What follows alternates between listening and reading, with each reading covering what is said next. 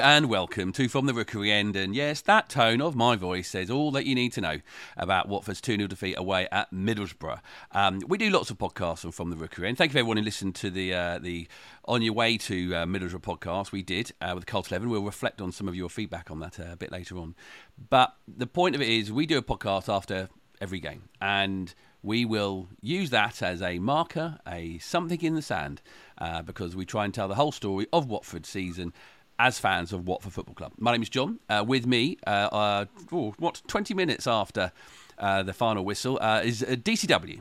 I think people should listen to the away day pod on the way home from Middlesbrough. Again, if you want to, yeah. Yeah.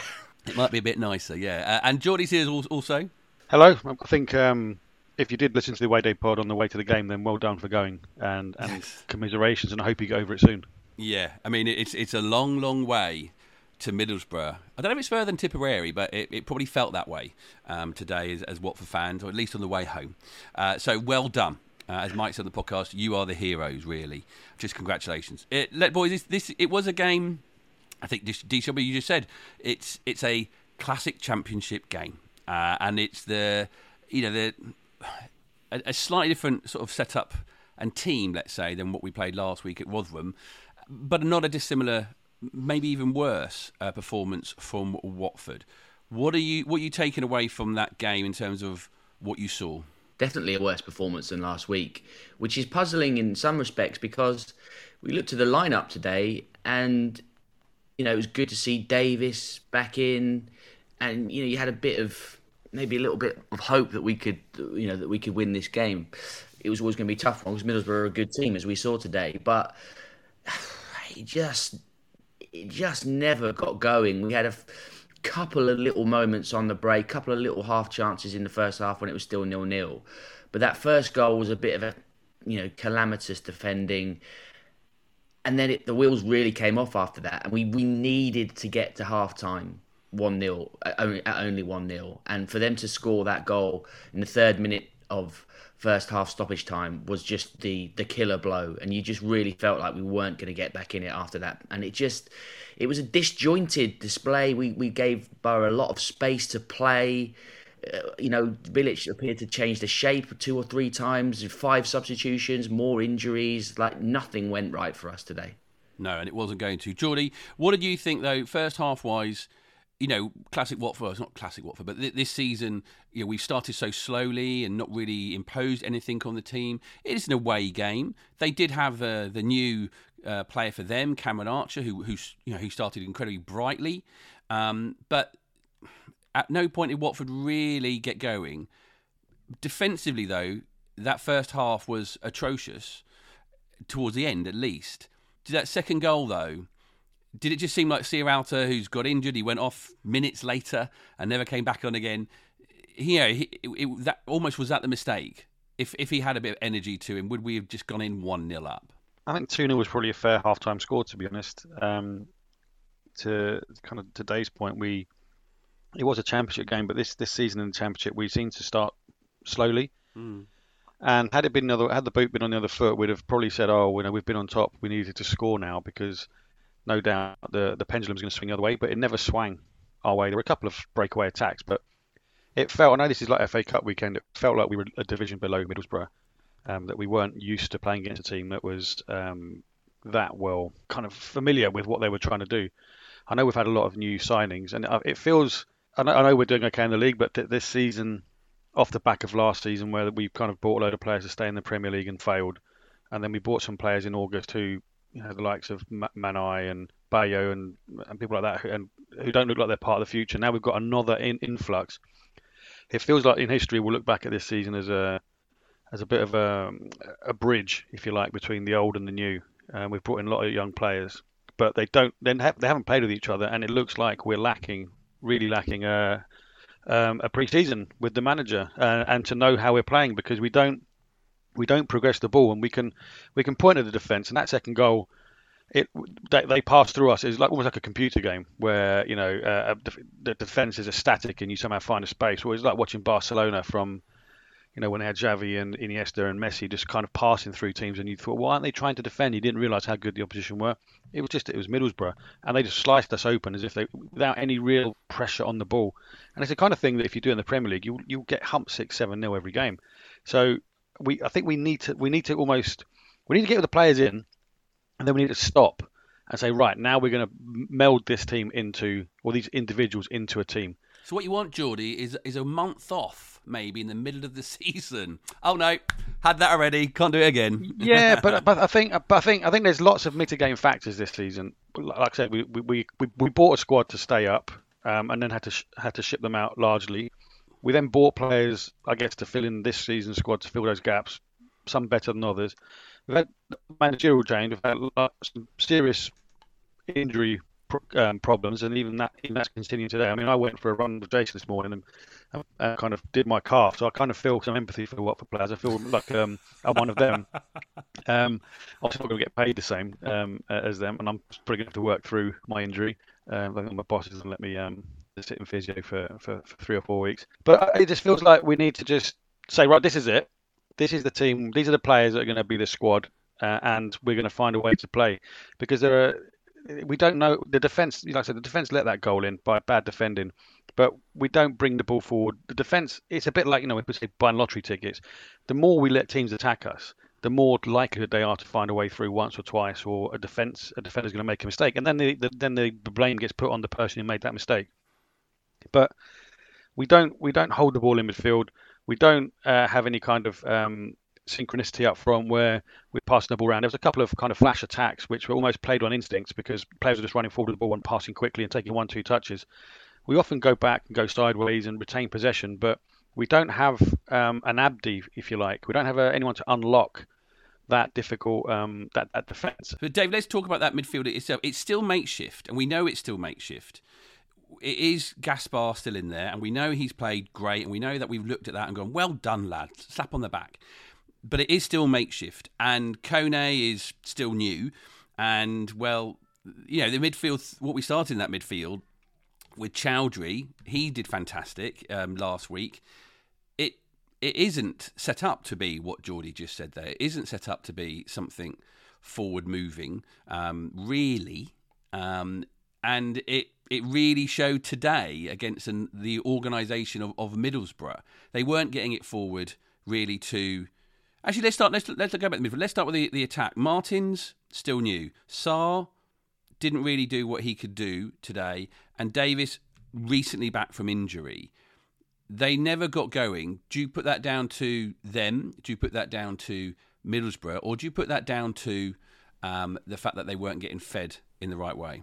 Think there's elements of all three in, in, in some ways, but I think you know Martins had really our best chance of the game in the first half mm. when he sort of broke through and had that shot that was he was on the sort of he was on Middlesbrough's left and he was sort of cutting inside trying to go across the keeper but he got it wrong and hit it over the bar but you know Davis is a is a mercurial sort of figure we, we, we just can't seem to get him going properly. He's, he has these little flashes where we think, right, okay, he's ready, he's going to go.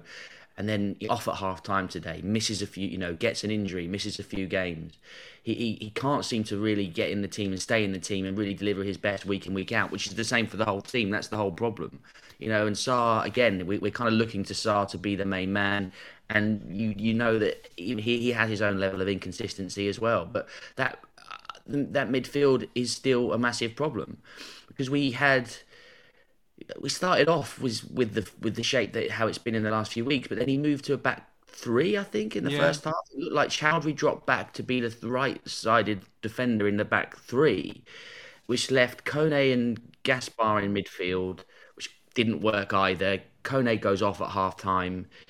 Choudhury goes back into midfield, and you know there was a whole host of other changes, which meant the shape changed a few more times in the second half. And you know, I'm like we we're, we're like broken records here though. We know we're missing mm. Imran Louza. Like he he is he is that Abdi figure, Geordie, that you mentioned. He is the creative player that we badly missed, and we have plugged holes as efficiently as we can. We've signed new players, but he is still the thing that really really makes us tick. I think, and we we are missing him badly. Do you think though, with with this back three, back you know, especially with Kamara and and Ferreira just seemed to be more attacking.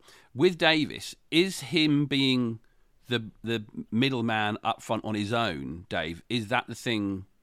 Is that that's that's not? It doesn't feel like to me that's the thing that's going to get the most out of him. I think that's no, I think that is what he's good at. Like he is good on at, his own though. He's good at holding the ball. He's good at carrying the ball. But he needs to, when he gets the ball, he needs to bring others into the game. So he needs to lay it out wide to Sarr or Pedro if he's playing or Martins, whoever's there around him. You know, I don't. I think I think it's fine for him to play that role because when he's done it well for us this season, we've looked really good, and he that, that is clearly one of his strengths in terms of his size and his physicality. But we just he just hasn't been consistent enough, and it's you know it's a it was a really dispiriting performance today, listless performance. It just they lacked any real energy and bite. Boro are clearly a quite a well coached team. Carrick looks quite an impressive figure, just starting his managerial career, quite calm, measured figure as he was as a player. But you know they're they're not a million miles better than us on paper. Like they're they're in the mix with us. They've got ahead of us now in the league after that result. But we should have been up for it. You know, it's the same as last week. Off the back of that that win the week before, where we were all so happy that Toby scored and there was the good vibes everywhere. We followed it up with two pretty. You know, two duds really in terms of the performances, and it's just it is it is the season in microcosm. I think these last few weeks. Let's look at the second half. You know, we are chasing the game. He made three substitutions at half time, not the ones I don't think I had in my head uh, he would make. We ended up with Adeyemo coming on. Um, we had um, uh, Arouge, uh, who came on, the super kid from Portugal, uh, and also, strangely, but maybe it was to give himself Slaven a, a, chance to have something else to add on later on. Uh, on comes uh, Bacuna almost instantly it did it did kick in. And maybe if we had scored one early-ish in the game, in the second half, I should say, it, it would have been different. DCW, did you see anything from from our new Portuguese superstar that you thought, meh, yeah, yeah, yeah, I, I, I get where you're going. He had that sort of half chance right at the start of the second mm. half where he got through. We won the ball and he got through, and uh, you know, they just overran it slightly, and the, the keeper, the keeper got there who I thought Zach Steffen was very good for Bayern today in goal. There was a couple of little flashes. You know, there was that one that Sarr slipped him in late on in the second half, and his touch was a bit heavy again. But he looked lively, he looked bright. A difficult game for him to come in, come into because the performance of the whole team was so bad, and just the whole, you know, the shape of it all and trying to chase it, it, it, it, it was not ideal for him. But clearly, he's got ability and hearing what we heard on the last podcast about from the Portuguese expert and reading the pieces and, and everything about him, he looks really talented. They've got high hopes of him, so I, it hopefully it will prove to be a good signing. He's got some decent pedigree, but it was hard for him today. And I think you're right. We needed to score a goal early in that second half, and then then you know then the game would have been completely different. We we're on the front foot. We we're one goal behind. We could have got back in it, but as it as it went on, by the end of it, we were going through the motions really, and it was just we never created a proper clear cut chance really apart from that Martins one in the first half. Even then it was still a bit of an angle. Um, it didn't look like the players believed in themselves yeah that's it. Belief was not there in the slightest was it? But Geordie the last sort of ditch thing that you know Slaven did he put on Asprilla he did of course bring on Pollock in the 70th minute but you know that roll of the dice to try and get something going. I, am not going to make you I'm not trying to make you sound like an idiot and say that, that we it was a success or it was good. But could you see any drive in the team to not give up and try and get something from it, even if it was one goal? Or am I just trying to be too stupidly positive? I wouldn't say they weren't trying because there was nothing, if you look at the first part of the game, that suggested they weren't trying. They just weren't achieving. So it's hard to say they weren't trying. And I think the longer, you know, those of us who have played football or any kind of sport know that, you know, when, it, when it's just not your day, it does kind of you're having to do all the running for the opposition, to, you know, chase them down, and you do lose a little bit of confidence and um, and so forth. I just think I just think there's no. We've got a lot of new players, a lot of young players, a lot of players who are new to the league, to the country, and there isn't anything that's holding it together. We haven't got like a, a unifier that is that is dominating it and, and and dictating where things go. We've got players playing way out out of position. You know, Gaspar, for example, is a good example. Choudhury filled in at the back um, we, have got no we've got no consistency um, in in how we in, in, in who we who we're playing and how we're playing. So, like I said, I just think this this I wouldn't want to say the players aren't trying. I don't think that's that's fair.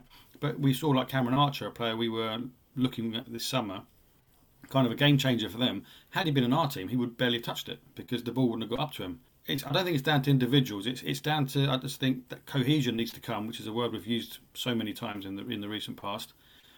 And when it does, when it clicks, we know that we can do we can play well. But what we need is that confidence because Bachmann saved us many times. We, we, you know, we were talking earlier about if we'd got a goal back, we could have got a second one back. We talked something, we've joked, you know, previously 2 0 is a difficult score, it's a hard score. At no point were Middlesbrough thinking, oh, Watford are likely to get a goal back uh, and make this difficult for us because the third goal for them was more likely. And they weren't really pushing for the third goal, they were just playing their game and you know, managing the game, really. Um, so I don't want to say the players weren't trying. I just think that no one is is playing the role of conductor, if you like. No one's no one's saying this is how it has to work, and therefore no one's really sure what they should be doing. Who's coming on for who? What formation are we playing? Like I say, it just feels like I know I know we're fourth now, having been overtaken, and it sounds kind of dramatic to say we've kind of write this season off as something where we just kind of washed away like the palate cleanser from the up and down seasons as we've had recently. We haven't been good enough when we've gone up uh, and we, but we've managed. We've tried to go straight back up. We are we are fourth, but again, we're only kind of what seven points, if you like, off sixteenth. Uh, whoever game in hand on us. So the, the, league is really really tight, and we're we've given ourselves a ch- chance. If we do click, great. But if we don't, uh, people are saying, could we catch Sheffield United? I think that's the level of optimism that comes after a win. But I don't think anyone tonight is looking at Sheffield United thinking, well, how can we catch them? Because you know it, it's just not it's just not going to happen, is it? funny you say that because listening, I was watching the game today on a stream and they had the commentary from BBC Radio Tees uh, over the top of it. And those classic sort of biased local commentators, they were at the end saying, well, we're into third now. We're going to looking at Sheffield United. We could catch them. They can't buy any more players. the conversation that we sort of were having a, a couple of weeks ago when we, we were starting to be a bit optimistic. I understand the way you're feeling, Geordie, about like this season does have the feel of it, it does really deep down. It feels like it's it's probably not going to go our way, and there's been a lot of problems. It feels very transitiony this season on and off the field. But we are in the mix. We are there. This this league is not a, a very good league this season. You've got two outstanding teams, and you've got a bunch of other teams who are pretty, you know, on the whole, quite inconsistent. So we are at the moment in a in one of our down patches, but next week we play uh, Reading next Saturday, don't we? You know, we could probably beat them, and then we're all looking up again. I think that's the kind of that is the way it's going to be this season. But optimism, if we can find it, is that we have signed quite a few players. The team is looking a bit different. If everyone was fit, and once the new signings have had more of a chance to bed in, although one of those new signings went off today with what looked like another hamstring injury, so. Mm there you go. But it looks like, we, and, and there could be more arrivals before deadline day on Tuesday as well. It looks like we might be trying to sign that. Is it Wesley Hut? Hurt? I don't know how you pronounce it. H O E D T. Uh, I never did Dutch at uh, uh, yeah, school. Yeah. No. But another, he's a left-footed centre back. We signed Ryan Porteous from from Hibernian. Uh, Bilic made some interesting remarks around his signing in the press conference. But we've we have signed players. We are giving it a go to to a certain extent, and I think the hope for us remains this season that we can somehow stay in that top six and then arrive in the playoffs fit, firing, with everyone health settled and cohesive, and we give it our best shot. But at the moment, on this dark Saturday afternoon in at the end of January, that feels a long way off. From the Rookery End, a podcast about life following Watford FC. So let's move on. Let's hope we move on and running away next week. But the away day podcast we did, I did with Colin and, and Mike, uh, the cult 11 we put together. We got some feedback, and as Mike said, there was a lot of discussion when even putting the team we we put together, not in the podcast, but even before it. Some suggestions, Geordie. Uh, our friend uh, David Levy, he got in touch straight away. He said Paul Robinson. Now, I you know love Robbo and everything. Did lots of things for Watford but I don't think in a cult I could put him above Jose Holebas. Yeah, I mean, I was listening to the to the pod that you guys did, and it's a funny thing. We've you know we've talked um, for it seems like for an eternity about what is a cult hero, and it because there isn't doesn't seem to be a consistent definition. It's just a series of things you may have a number of as a player. It's hard to then compare who is more of a cult hero than who isn't. And so, looking at the team that they came up with, I wouldn't argue against any of them. But then there were there's an equally an alternative eleven that you could have made. Yeah. And I think Holebas at left back is definitely got a great claim to be a cult hero, and also he has recency. Paul Robinson for different reasons. You know, Paul Robinson kind of grew up desperate to play for Watford, I imagine, as a kid and stuff. Whereas Holebas kind of turned up, was kind of aghast at the idea that he'd been signed for Watford by his agent when he didn't realise it. So they're, they're fundamentally different players, but But come on, Geordie. full, Stop um, over-analysing. Would you put him above Jose Holebas? No, I think if Holebas has got the position, there has to be a, a stronger argument. If Robertson had it, would I put Holebas above him? I don't know if he was the incumbent, but if, I think Holebas is the incumbent. Yeah, definitely. But I think Holebas probably um, probably gets it. No, Mike and uh, Mike and Colin were not having anybody else there apart from Jose Holebas. Um, attack was always uh, I don't know. Even I had a little bit of a think afterwards. We we agreed uh, DCW on Heidar Helguson uh, in the attack, and you know the discussion we had was doesn't he come down as a legend? Might put a case forward. Maybe we got taken away with that case on the podcast. But the other one is Xavier Gravelaine uh, being up there, but also that came from from Dave Levy, but also Matt Nobbs. He said he before listening, he said Tamas Priskin has to be in it. Could you see a case for for Tamas or Xavier to to go in, in instead of Heidar to have a greater cultness? I think Heidar's bona fide Watford legend for me. Too good to be a cult hero. I understand these sort of. I understand why because he's kind of got that kind of rough around the edges kind of persona, but he is. If there was a Watford Hall of Fame, he's in it for me.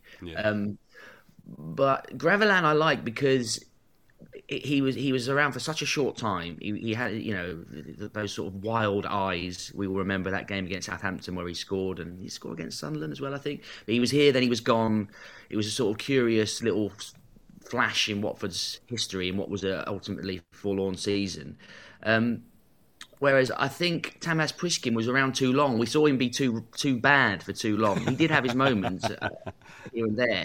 Like he did quite, he did sort of quite well under Brendan Rodgers, didn't he? But he he actually just wasn't very good for a long time. I don't think he wasn't fun enough to be a cult hero. He wasn't Yeah, good enough to be a cult true. hero. Yeah. Yeah. Yeah, fun enough. They, they- yeah, fun and cool were the two words we sort of we kept going back to. I think with uh, on on that podcast. Uh, thank you to Glasgow Hornet for suggesting one Carlos Paredes. However, I, we put him in the letdown eleven, and I don't think uh, you could ever make.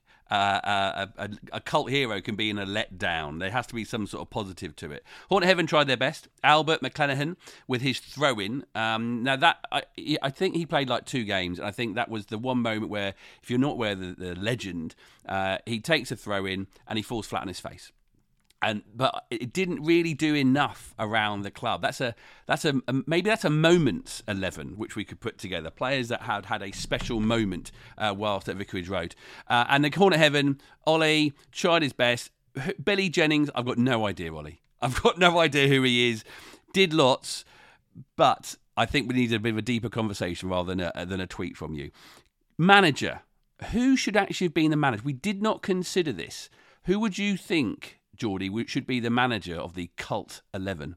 Blimey, I mean that we've got plenty to choose from, haven't we? Exactly. Um, But who was the cultist? Cultist at most. I think again because it, it like like the players, the the um, what defines cult. So you could have someone like Steve Harrison, for example, because he kind of um, seemed to kind of he was in the background and then he kind of came came through. Um, I mean, obviously Vialli passed away recently, sadly. I mean, he he, he probably isn't um, a cult in, in Watford because of the way things went for him, and similarly Zola is probably too associated. So I think probably another different Italian. I mean, well, Jokanovic would be an option, and Sannino, I would say. Maybe Mazzarri, Yeah. because Mazzarri was a bit of a, bit of a almost, uh, I don't know. No, you can't be a cult hero if you've got if, you, if your most famous thing is for someone holding up a sign for you saying "Please leave." yeah. yeah. Yeah. Vic, Vic Bake So- did set message in, and he did say, and I instantly agreed. It is Beppe Sannino. Yeah, I am- I am his Gaffer. character. I yes, he's, I am Gaffers. He's got a catchphrase. He got. I don't know exactly what you call it. He got protested at, didn't he, by Lloyd Dyer uh, Hmm. in the middle of a game. He left when we were top of the league.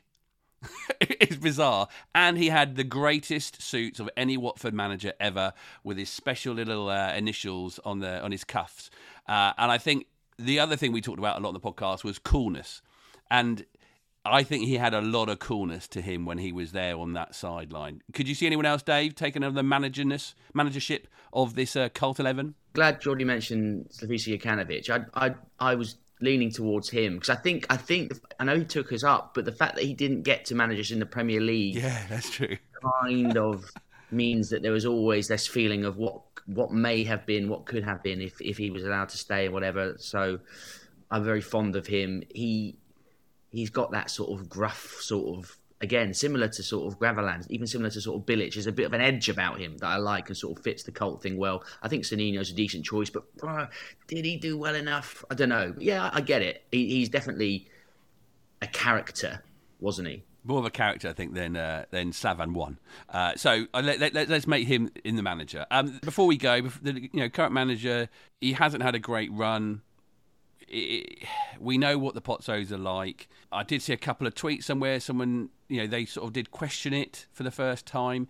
He is sort of being a bit outspoken a little bit. I don't know if that's him just playing, you know, the the public cards at the moment, just because the transfer window is still open, or if it's him, you know, just maybe showing his unhappiness generally.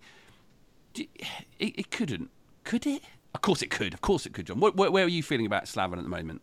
I don't think. I don't think. I saw that they um they they the scientists who control the doomsday clock put it at like as close as it's ever been this week to like the the the end of the world or something like that. I don't think we're there yet. I don't think Gino's ticking his doomsday clock on just yet.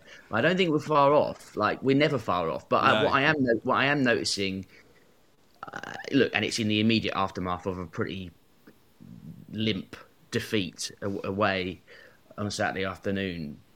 But I am noticing just a few mur- murmurings from some of the supporters on online, questioning his choice of substitutions, questioning the system and, and that sort of thing. I, I, I think he's insulated to a certain degree because of the injuries I think we need to see him have the the, the full strength squad, not just the full strength eleven. And and, and you know, I, I think he's still got some credit in the bank. It's not a disaster by any means, but it is interesting that he is. He always tells it like it is, and yeah. I think that's a good thing. And I think that is quite an endearing quality. But, it, but I wonder where that line is in terms of him speaking out in public and questioning some of the signings and saying he wants you know, talking about his wish list, which he may or may not get. And, you know, there's a lot of, after a lot of matches, he's been very honest and said, oh, we weren't good enough or, or you know, we weren't at it today. But there's so many times you can say that before people start going, well, isn't it your job to sort, sort that out, mate? So, uh, yeah, I don't, we know we're nowhere near crisis stage at all. That, that would be stupid of us to, to, to say so. But it doesn't feel that Mm, doesn't feel like it's all going that smoothly at the moment. No. I think it's one to keep an eye on. No, of course it is. Um, but he, he's a chance. Geordie, did you see him though as, as a manager? Maybe today he, he made dramatic changes at half time. Um, do you think though as a manager he is adapting to games as again as best he can because of what he has on the, the bench? Or is he make do you think he's making bad choices within within games?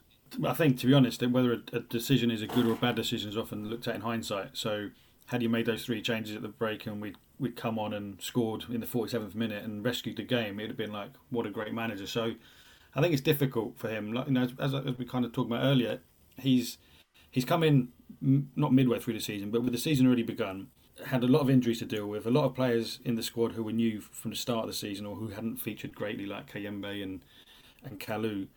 Um, so we're still kind of getting in, getting into it, and then and then he's had all these players come in in January, and the break of the World Cup, which you know it could have been a benefit or could have not been a benefit.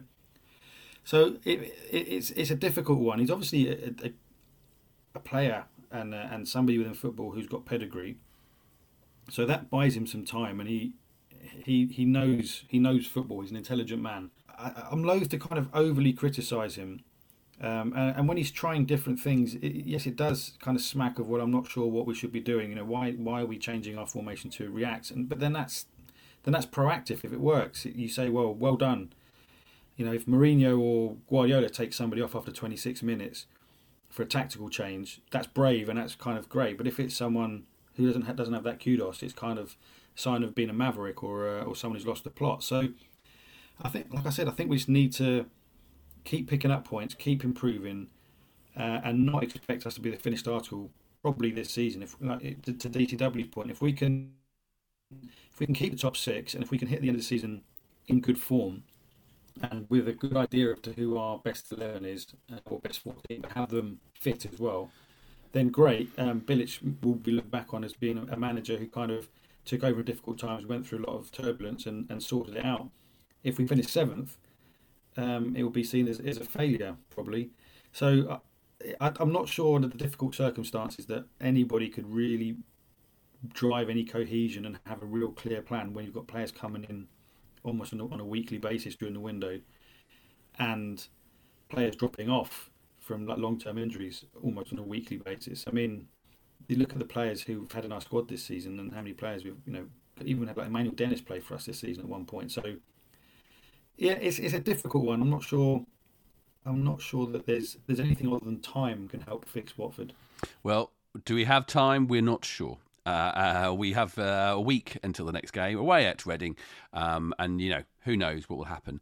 But we will be there, and we will reflect uh, on it as we do with these podcasts, uh, no matter what, uh, as to tell our stories as as fans and and just how we, we, we see things. Thank you very much, DCW. I won't be at Reading next week. Actually, I'll be sunning myself on on a, on a beach on the other side of the Atlantic. I will be tuning in, hopefully, on Hive Live. So hopefully, some good news. Well, it would be nicer to, to watch a, a defeat there yeah, than it would be you, in I'll send you a picture, don't worry. Thanks, mate. And, do, and, we'll probably get a legendary uh, DCW voice note, uh, but that's uh, that's not for the podcast. Uh, thank you much, Geordie. No problem. I think in next week I'm going to be reading instead, um, rather than watching Reading, just because it'll be more pleasurable if it's anything like today. We'll see. We will see. Uh, but we'll be there, so uh, we'll do another podcast. Thank you so much. Uh, and remember, keep following us on social media at Watford Podcast, uh, and of course, uh, us on Instagram, Facebook, and on Twitter. Come on, you odds!